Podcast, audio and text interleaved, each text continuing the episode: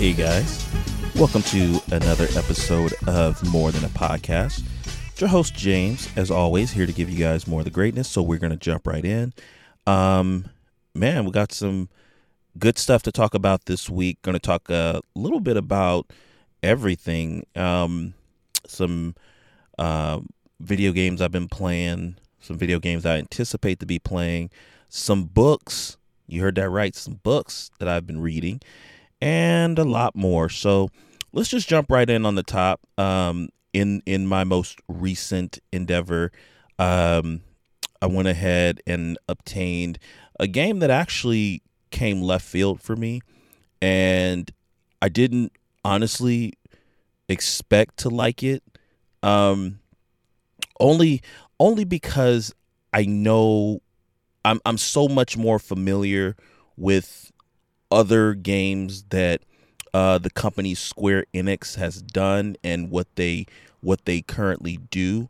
And so when they come out with games that aren't really established titles, you know, my interest is piqued in some ways, you know, just depending on what I see, what I get a chance to experience, this, that, and the third. Sometimes it's a miss, though. Like, I'll tell you right now, like, Octopath Traveler, super fun game. Love that game. Love just the way that it came about. It was perfect. Still is perfect. It's one of my favorite games. But Triangle Strategy, not so much. That's a game I kind of just left behind. Like, it had that charming look like Octopath, but it just wasn't a really fun game. It was more of a frustrating game than anything. You know, and that's not to knock the effort that the developers put, because, you know, like, again, innovation is key, and that's what I love. I love seeing the developers come out with new games and stuff. And so with that said, there was another game that, you know, a while back I was kind of checking in on. It was called The DioField Chronicles. I don't know who comes up with these names. You know, I don't think that, you know, these board meetings, you know, are very enthusiastic in the way of naming games in a way that's really going to catch somebody and make them feel like they have to play. I just feel confused because I'm like, I don't know what a DioField is, and I don't know how that relates to a chronicle. So whatever, let's just, you know, see what the game's about. And the one thing that I can say that they've done that really helped me, you know, kind of obtain the understanding that, yeah, I do want to play this game, was putting out a demo. I think more games have to do that, or more developers and producers have to do that. They have to plan in a way that really gets the public involved, because I think that's the one thing that really breaks or makes a video game. If you give people a chance to experience said game. And I wouldn't mind if in some of these demos they do, you know, put, you know, maybe a feedback column or something like that, just so I can let you know what I was feeling about, you know, X, Y, and Z. I think they leave it up too much to the public to just kind of, you know, put their opinion out, and then they just kind of put their ear to the ground and take away from it what they will. But if they concentrate all that, you know, in the same, you know, in the same nucleus, then I think it would just produce a better game. But yeah, I played the demo of the DioField Chronicle, which is really funny because I can tell you just right now from having the full game, the demo is basically the first chapter. And that's huge. Like that's actually really cool that you know, a developer can be that confident in their product that they're like, yo, we're just going to give you the whole first chapter, and you can sit here and you can grind it out as much as you want to.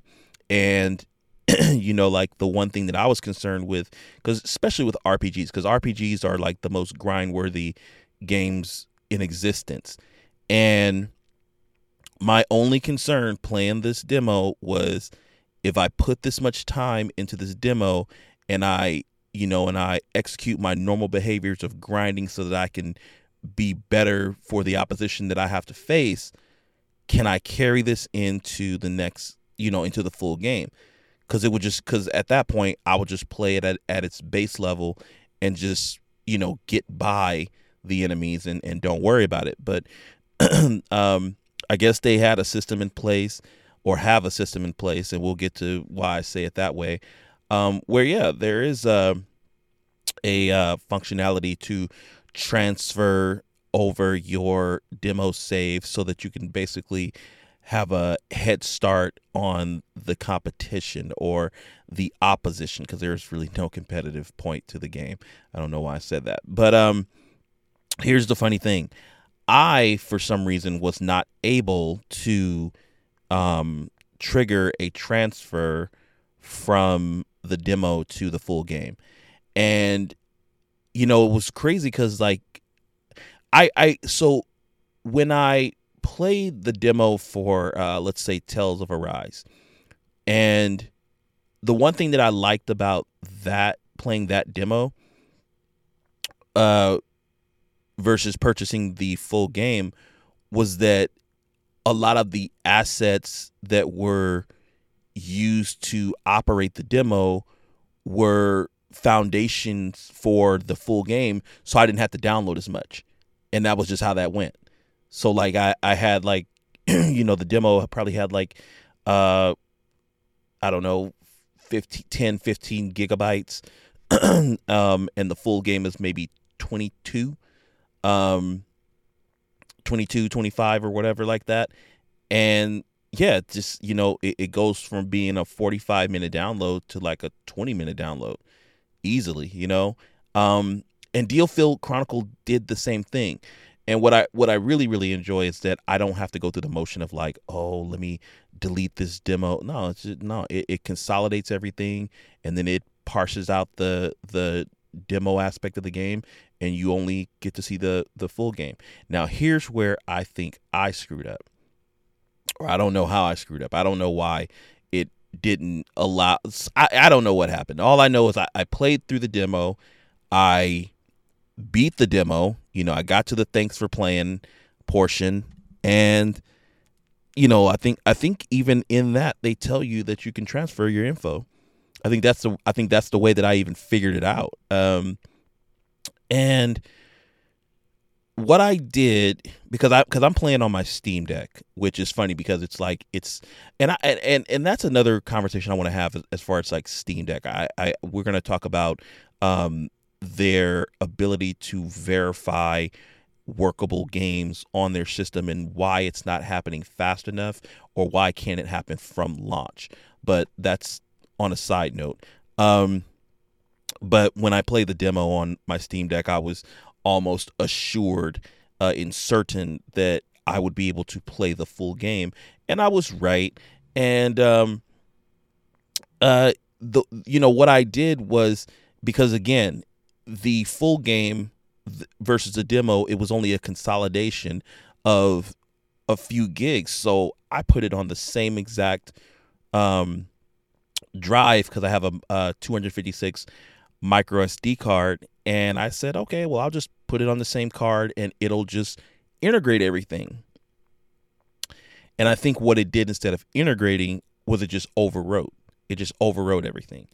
And I think where it confuses me, and somebody might be able to tell me, it might be something I'm missing. I'm not that big into understanding PC gaming, but I didn't have a way to look around and, like, trigger a save from a different file or folder. I had nothing. And I just felt really, really bad when I started up the new game, and at no point was I prompted to transfer that information. I was like, yo, I don't want to. And it was so funny because the reason I didn't want to, you know, quote unquote, start over was because I kind of sort of had a hard time with the boss before the chapter ends. And I wasn't looking forward to doing that again. You know, like, I was like, I barely got by him, and it was so horrible. Even though it was fun and I did feel accomplished, I was just like, I'd much rather have that win behind me and just look forward to, you know, the other chapters. But what I found, and this is the cool part, what I found was that I wasn't as bad at the game as I thought I was going to be. And I applied everything that I learned from playing that demo to playing the full game, which just made the experience more seamless. So it almost felt like I did have a boost because I had already understood how to play. I understood the mechanics. I understood the possibilities and probabilities of, you know, executing particular strategies and, you know, putting your troops over here versus over there, or just doing a full frontal assault or a pincer attack. Like, you know, I already had it figured out.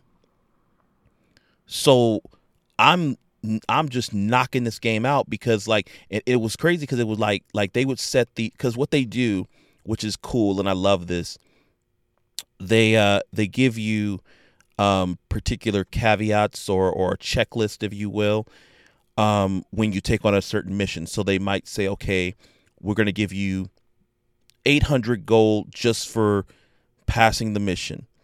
We'll give you 1 skill point if you make sure nobody on your team dies or falls down.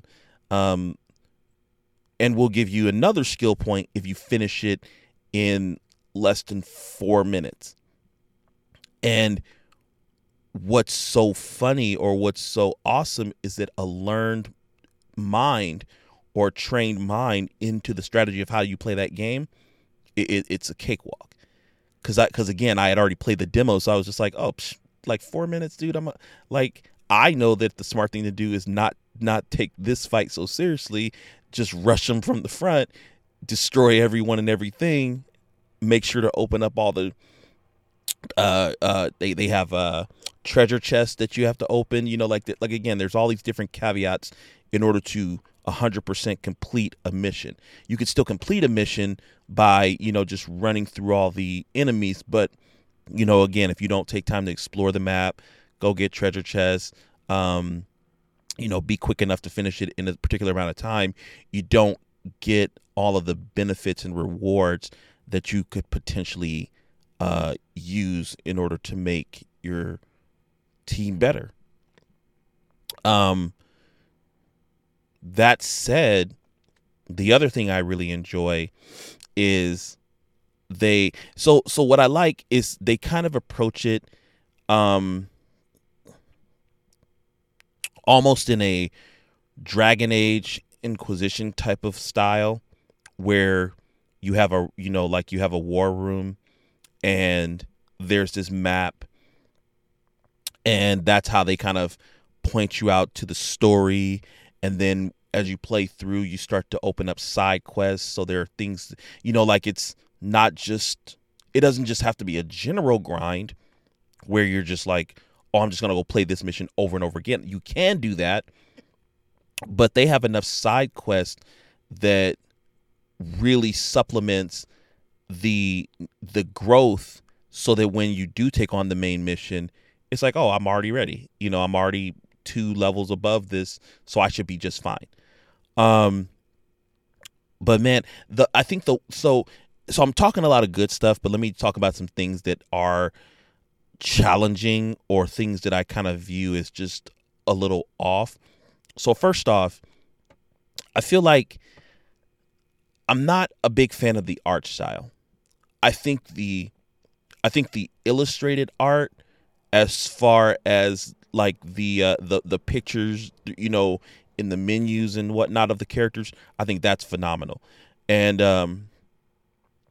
I think I said this before, it reminds me of this Mistwalker game that I used to play back in the day. And I remember it was like, I think at the time it was exclusive to Android. And it was like, it was a weird game. It was kind of like you just took your finger and you dragged your finger in these little patterns, and that's how you attacked. And but that art style was that distinctive. And if I'm not mistaken, I would say the artist is the same exact artist, because he has a very distinctive way of doing characters. Just like, and I know you guys are going to kill me because I don't know these guys' names, but he's just as significant as the artist who does art for Final Fantasy. He's just that significant. And yeah, I like that. But as far as the character models, now the character models in play, like when I'm actually playing with them, on the battlefield and whatever, it really doesn't matter to me because they're not that close. I can't really see them. It's like whatever. Like I can distinctively see them because I'm like, oh, I see my archer, I see my knight, I see my thief, my whatever. But in those points where you're kind of like back at your base and you might be having characters that are having dialogue, and yeah, I don't like those models. They look like clay figures. They look like they're made out of clay, and it's just really off-putting, and I just don't enjoy it at all. I think another thing that the game lacks, I think it lacks character. Like, and I mean, like, so like, you know, the characters will sit there and they'll have their interactions and stuff, but they don't portray mannerisms that give you an idea about that person's personal traits or how they go about things. Like you can listen to them talking the dialogue, but the dialogue is, you know, which is another one of those down things. The dialogue just comes off so dry and so uneventful that you really, me, myself, I don't find myself caring too much about what one person is saying to another.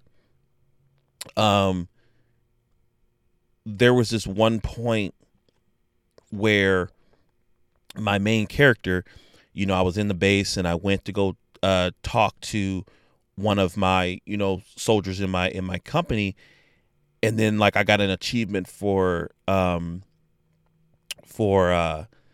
completing a character quest. And I'm like, character quest? It was just a bunch of dialogue. It was nothing. Like a character quest is when you have somebody in your party that says, you know, yeah, I'm a thief, but I can't go back to this town because, you know, they wrote me off and they told me if I ever came back that they, you know, they'd murder my family and they're still occupying the town and I don't know what to do because I don't want my family to die. Okay, let's take a trip to that town and let's go set things straight. That's a character quest because you're doing something in lieu of a particular interest over the main objective of the game overall. Like, that is not clear, you know? So, and again, the game's fun. The game is very fun, but I think there's a misconception of what a character quest is and how the characters relate to one another. And I don't know. I think one of the questions that I came, you know, that kind of crossed my mind, excuse me while I take a drink. One of the questions that crossed my mind was, does story even matter in video games anymore? Particularly RPGs. Like, does story matter? Because like, I'm going to say this, and this is going to sound really funny. You know, we all can look at our favorite role-playing games and we can point out a particular story that we find engrossing or that we find charming or whatnot. Like, I will forever stay invested in Final Fantasy Tactics because I just love the story. But what's really funny is that I get on social media a lot and we have a lot of dialogue back and forth about Final Fantasy, Dragon Quest, this, that, and the third. And what I find so interesting is people who read so much into a particular game and they kind of lay out this story in a way where I'm just like, I never saw it like that, and I quite honestly don't think it's like that. Like somebody said something about Final Fantasy VIII and how I don't know, the characters Squall was working for Rinoa, and I was like, what do you mean? Like I need more context. Like, again, people they I think people take the stories too seriously in some respects. And I think people who analyze stories aren't particularly enjoying stories. And that's my whole thing, is that when I play an RPG, excuse me again, when I play an RPG, I would particularly like to enjoy the story, if that is a part of what, you know, the developer has in mind. Like, again, going back to Octopath Traveler, I believe that the separate motivations and story arcs was so interesting. Like, I remember I was doing the one for the Thief, and I just found his so engrossing. I just wanted to keep going with his. Now, they do kind of level lock you out of some particularly, so you can't just plow through one person's story, but it, you know, like, at the very least, I felt engaged. Bringing it back to DioField Chronicle, it's like, I enjoy what I'm playing. I enjoy the gameplay. But there's really nothing so far in the story that has gripped me in a manner where it's like, okay, now it's time to pay attention. Like, the game has summons, right? They have Bahamut, they have Fenrir. There's this other doe-looking thing that kind of does healing. But you don't know why you have them. You know, and you don't obtain them by any, you know, pivotal point of the story. You know, it's just kind of like, oh, here's Bahamut, you got him. You know, it's like, okay, but why? You know, is there someone in my party that is so special to be privy to commanding a deity like Bahamut? Like, give me something, you know, like that. Like, I think that's where I am with DioField Chronicle. And again, I think mostly, excuse me, I think mostly what I'm enjoying is just getting into the thick of the battles. I love that part. I like, you know, just give me a mission, show me where the opposition is, throw in these surprise obstacles, and I'll just overcome everything. Fine. But for that, this game probably should have been $30 cheaper. And it probably should have started as a mobile game. I mean, I'm gonna hold my full reservation as you know, until I completely go through the game. But I mean, it's not so, like, I mean, again, I mean, when the dialogue comes up, I'm either fast mashing to get through the dialogue, or if it's an open scene, I'm literally skipping it, because it's nothing engrossing. It's nothing pulling me in to say, oh my God, I really got to listen to this part. Like, when I'm going further in the story, I don't feel like I'm missing anything per the plot. Like, I don't feel like I'm missing anything. I feel like whatever they may or may not have explained in a scene or two previously, it doesn't connect with my understanding or lack thereof with where I currently am in the game. So, if I had to If I had to rate this game, scale from 1 to 10, I think I'd probably give this game, I'd say 6.5, maybe 7. It's okay. I still have a lot to play. You know, I haven't dug so deep into the game where I could definitively say, like, yes, this is a good game or this is a bad game. But just from what I've played at this point, beyond what the demo provided me, the game's okay. It's definitely not worth $60. I can tell you that right now. Absolutely not. It's not worth $60. I think that for most people who may be slightly interested, I would say wait for a discount. Wait for a sale and then pick it up.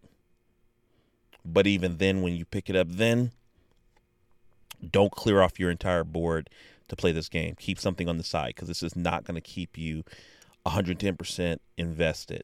It's fun for what it is, but it's fun in like a mobile game way. Because like I'm playing on my Steam Deck and I'm just like, thank God this is mobile, because if this was me, like if I was playing this on a console at home, I would be feeling ripped off. So there's that. But that's all we're going to talk about as far as DioField Chronicle. Man, one game I do want to talk about, and this is kind of weird, because I don't really talk about fighting games like that, but Street Fighter 6 is looking really, really freaking good. I know they recently announced it, and I remember when they put out the first stills of, Ryu and, him looking all melancholy and whatever.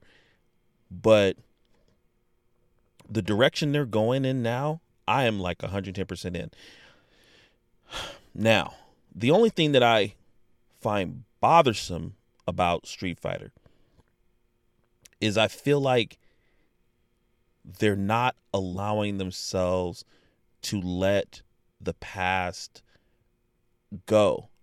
And I feel like in its eventual nature, how they've operated for years, they're going to start with this kind of like partial shakeup. So you got, some new faces, but give it 4 years and they're going to have every single character that has ever come across the roster. Like the roster would be like 80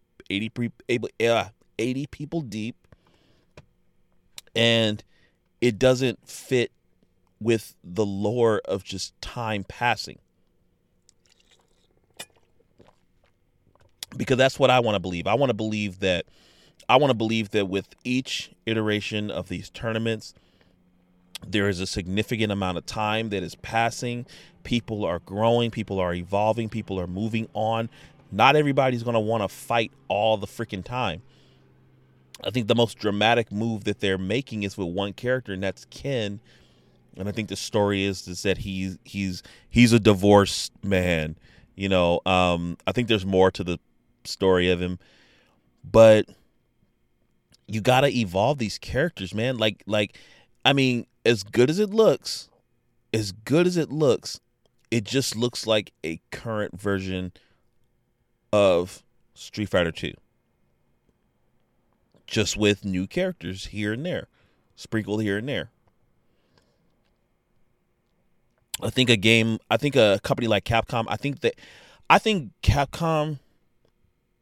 takes too much. I think they lean too much into the hands of their fans, and they allow them to dictate who and where characters appear. They say, oh, well, this isn't right. There's no Cody. It's like, dude, just chill. Cody doesn't have to be in every single game. I wish they were ballsy enough to not have put both Ryu and Ken in the game. Let it be that this dude is married and he just went off and lived his merry life.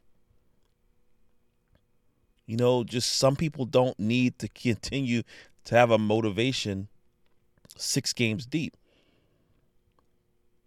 And they got some chick now that she's supposed to be, you know, like the new version of T-Hawk. But I guarantee they'll put T-Hawk himself in the game just as a countermeasure. It's just, it's crazy. But the game does look pretty impressive. I mean, I'm just gonna say that much. It looks really fun. Which is the most important part. The most important part is just that it looks fun, and that it plays fun. Because as long as gamers are doing that and they're having fun, what else do you need? Nothing else. Let's talk about this, which is really, really odd for me to tell you what I'm going to tell you, because I don't normally do this, and that's read books. Not a big book reader. I mean, I read books here and there, but I'm extremely selective with the type of books I read. Most of the time I read books on astrophysics and stuff like that. But from time to time, you know, a nice fiction novel, you know, is warranted. It's really crazy because, like, the one thing I can tell you about myself in reading books is that I'm not particularly good at knowing what a good book is supposed to be or what it can be or what it's like. I'm not particularly good at that, but I'm getting better.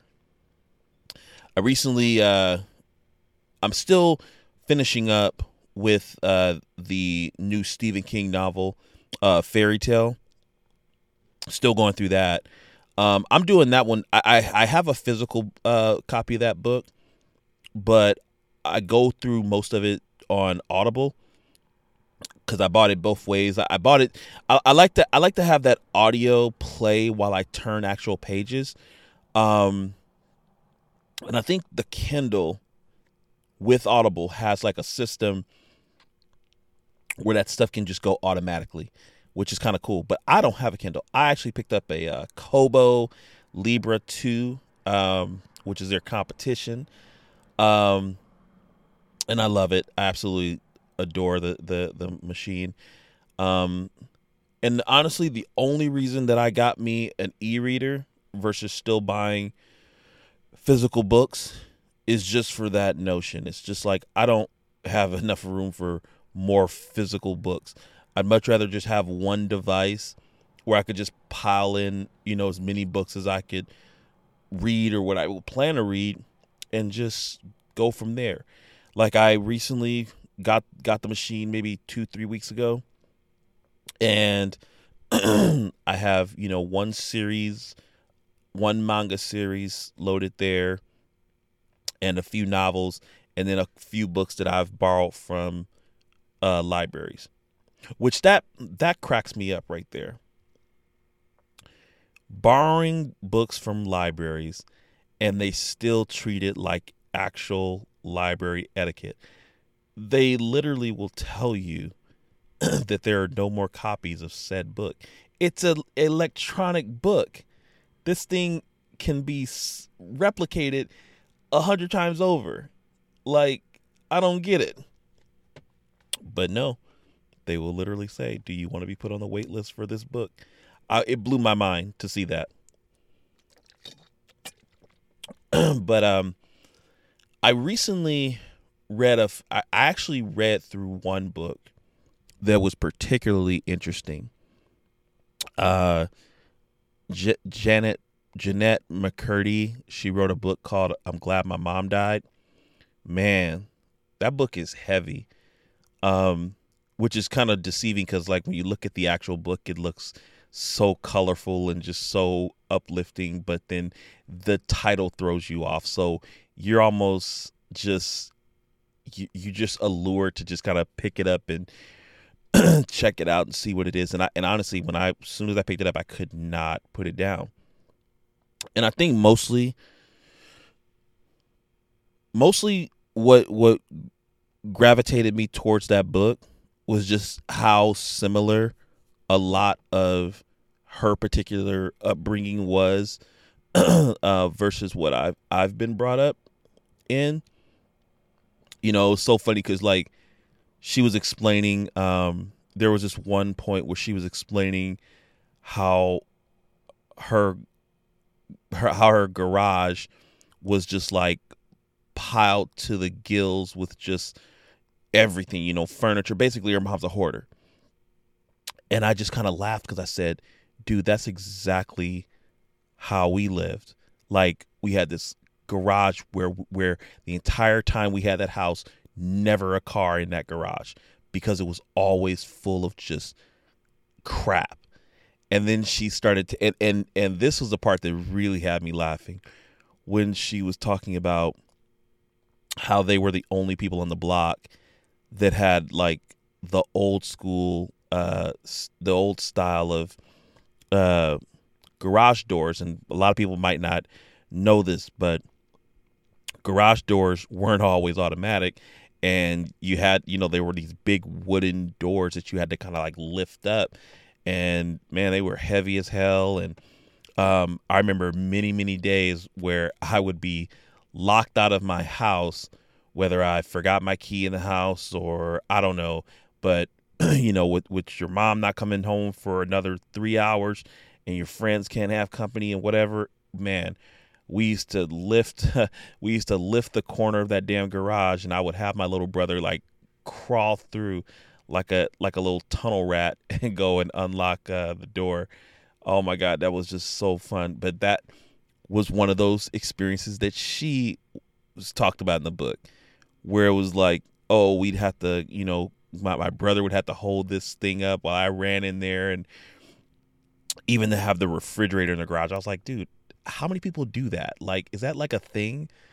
And excuse me. And it just resonated with me a lot. And there was a lot of other points in her upbringing that were, you know, a bit disturbing. And, you know, in reading those disturbing chapters, it was just like, I have to continue reading because I need to understand how you were able to persevere, because you clearly have found a way to accept yourself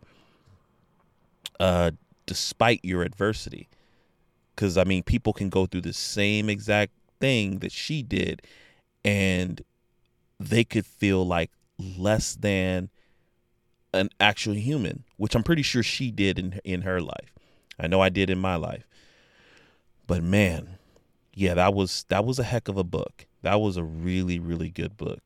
I'm Glad My Mom Died. Another book that I have been reading recently is there's a book by a guy named Eric LaRocca, and I like shocking, horrible things, but yeah, he kind of hit it in a different manner. He wrote a book called Things Have Gotten Worse Since Last Time We Spoke, which is a really, really long title for a book.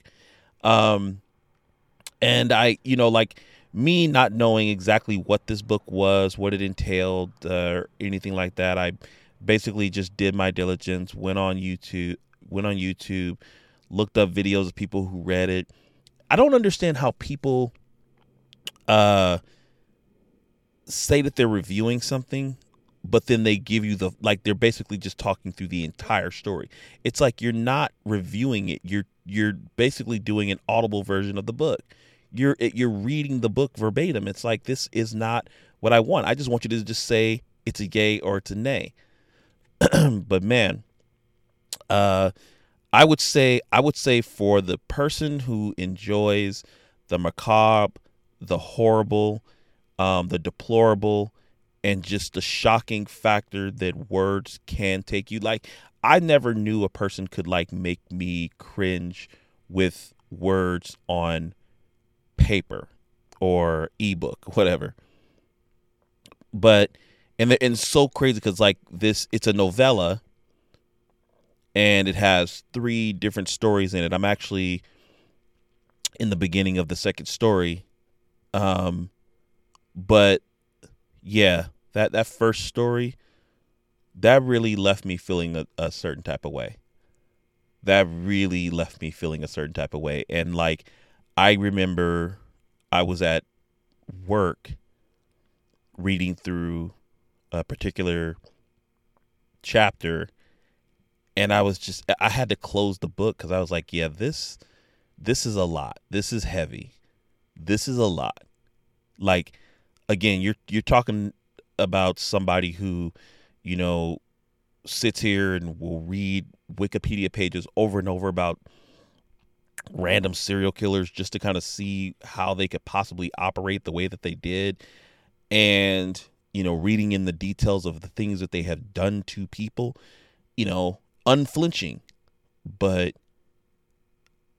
in a meticulous fashion that an author can write a story. Yeah, just two totally different things. I can't wait to finish the book because I'm excited to see what the other two stories can live up to that first one. But if they're, man, if they get any darker, man, I think I'll have to stop at this particular book, because I think the guy has about a couple of books out, maybe a few. I probably won't even go to those other books because it's bad. It's really bad. Lastly, wanted to talk about some other points of entertainment. You know, I just recently started my HBO Max account back, because I kind of, you know, like, my whole thing is this, like, I'll binge, and then once I binge, and a lot of people do this, you know, I'm just kind of like, okay, nothing else to see here, go ahead and cancel.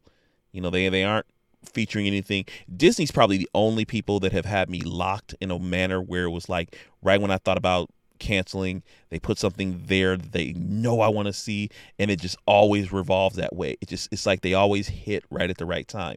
So I would never find myself canceling until recently, because I wasn't really into She-Hulk and just didn't care for that particular show.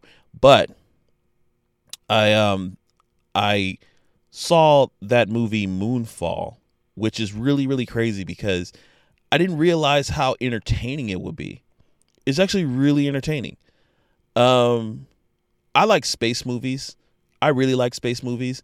I wish more movies did more about outer space, like open space, like, you know, like Interstellar was really interesting to me because I love those scenes where they were flying past Saturn and, you know, showing them coming up upon the event horizon, you know, with this nearby black hole, and, you know, all that stuff was like super cool. I love space, but, you know, like, you know, it's a leave it or take it when it comes to like space right outside the atmosphere. Like, oh, it's the Earth is right there, you know, the moon is over here, and, you know, I didn't really think I would enjoy it when I first heard about it. So, you know, they would advertise the crap out of this movie a year ago, billboards everywhere, and I just was not interested. But, man, that is a really, really good film. It's kind of funny, too, because I always knew that this was like some kind of action type flick. And when I heard that Halle Berry was in it, I was like, what is she going to be doing? Like, not that, you know, I'm not knocking Halle Berry, but, you know, she's older, and I don't expect her to be running around and, you know, jumping over anything or, you know, whatever. But no, she played a really good role. The movie overall was, again, it was entertaining. It wasn't good. It was just entertaining. You know, like, would I watch it again? Maybe if I forgot some parts of it. But yeah, like, I enjoy what I saw, and I think that satisfied me. Another thing I watched, and this was actually not on HBO, this is actually on Netflix. I watched that series, Dahmer, about the serial killer Jeffrey Dahmer. I know it has like a subtitle to it. I think it's called Monster or something like that. And it's starring Evan Peters as Jeffrey Dahmer. And I gotta say this. So here's my first reaction when I like 3 episodes in. So first off, I didn't know that it was an Evan Peters series. I had never heard of this show coming out until I saw somebody post it on Twitter, and but they, you know, of course, they didn't say, oh, Evan Peters, blah blah blah. But then I I'm looking at this for 3 episodes going, and I'm just like, yo, whoever this actor is that's playing Jeffrey Dahmer right now, he looks like freaking Jeffrey Dahmer. Like, this is like spot on. And the reason I say it is because like I said, I used to, man, like, especially in the beginning of the internet, like, this was stuff that I would always thumb through, just sitting here reading about John Wayne Gacy, Ted Bundy, Jeffrey Dahmer, and just, always seeing their mug shots and just, their shots of them in court and whatever. And so you get that kind of painted in your mind, what these people look like. And I just could not get over how much he actually looked like the dude. And that was until I was able to figure out that he was the guy from what I've known him for, American Horror Story. And I was like, damn it. And from that point on, he still did a good Jeffrey Dahmer, but I couldn't get it out of my head that he was Evan Peters. He was more Evan Peters than he was Jeffrey Dahmer. If I didn't try to look into him as a character, I'd have just been completely invested. But he did a good job. That series was insane. Insane in the way that a lot of the nuances that I understood from reading so much about this dude and the little things that happen, like there are things that happen in the whirlwind of that case and that experience that some people don't know. Like, I was sitting there watching the series, and I kept saying to myself in the back of my head, I said, I wonder if they're going to do the sandwich scene. Like, they have to do the sandwich. And the episodes were going, and I said, okay, maybe they don't know about the sandwich. Maybe the producers don't know. And then it came up. The sandwich came up. I believe they I believe they took a different approach with the sandwich, because from what I understood, it didn't go like the way it went in the series. But I was very glad to see that they actually had done that. One of the things I really enjoyed about the series, though, is that I do enjoy how they. Now, normally I don't like time traversal in series. Like, I hate. Excuse me. For the most part, I dislike. I don't want to say hate, but for the most part, I dislike when, there are certain series that says, oh, this is the current time, and in this episode it's the past, and in this episode, but it worked in this series because it seemed like every episode had a particular theme to it, and it all just kind of went full circle and came back to the inevitable, which, if you know the case of Jeffrey Dahmer, you know exactly how it went, how it ended, But they didn't just make it so open and shut about Jeffrey Dahmer. Like, no, they made this about the families of the victims and their perspectives and their views. They did it from the perspective of his neighbors. and how he affected them. Listen, this thing, the show went on for an additional, I want to say 2 or 3 episodes by the time he was arrested and in jail. He was in jail and they still had like 2 or 3 episodes. Because they really wanted to make the effort to flesh out the impact, the social impact that this one man had on a community firstly and a nation overall. And I think they did a really, really, really good job. Yeah, I would. It's kind of disturbing to say this too. And I don't know if I'm gonna err on the side of caution and just say that they didn't, because I would think that would be in poor taste. But there was a part in the series where, and it's a part where he basically got caught. And the guy was flipping through the Polaroids, and I was looking at the Polaroids and I was like, those look like the exact crime scene photos or the exact photos that have been uploaded online. They look exactly the same. Like, of course they tried to get you this angle where you couldn't quite tell what it was, but anybody who's learned in that case and knows that case and has invested time in that case, you know. And I was just like, that is insane. And I hope to God that those are not the real photos that you could still find in circulation online. But that just would have been crazy if they really used the real ones. But man, just looking at, and I've seen docuseries on all the other, infamous people that have done these heinous things. But to have this acted out by professional actors, and again, having it kind of encompass so much more than just the killer and the killings, it really felt like a very well fleshed out series.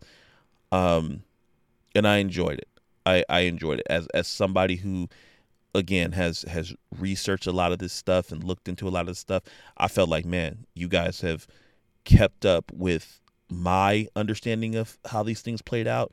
And you've also taught me a lot of things, because, again, I think the one thing that's most important in this is that we had a chance to look at it from all of the other perspectives that were involved.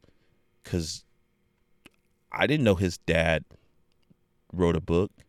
I didn't know that. I didn't know that his mom tried to kill herself. I didn't know that Jeffrey Dahmer had molested one of his actual victim's brothers years previously. I didn't know this. Like, I could have got me.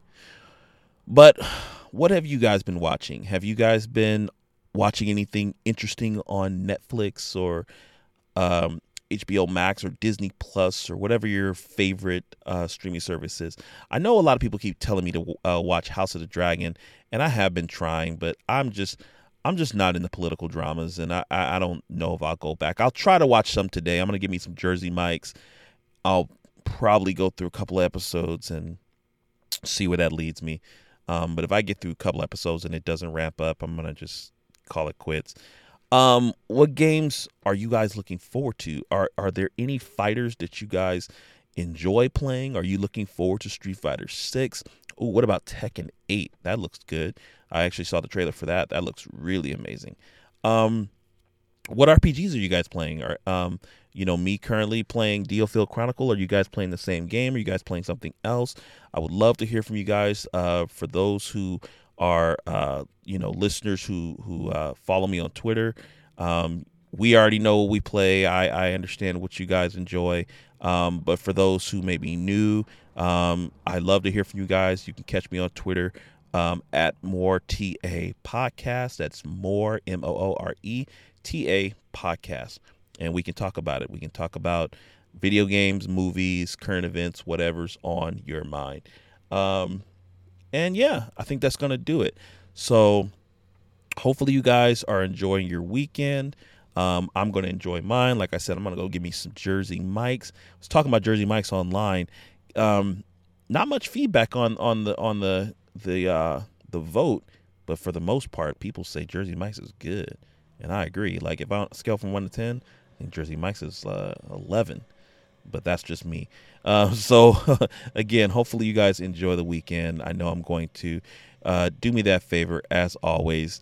Take care of yourselves and each other, and I will see you guys next time. Bye, guys.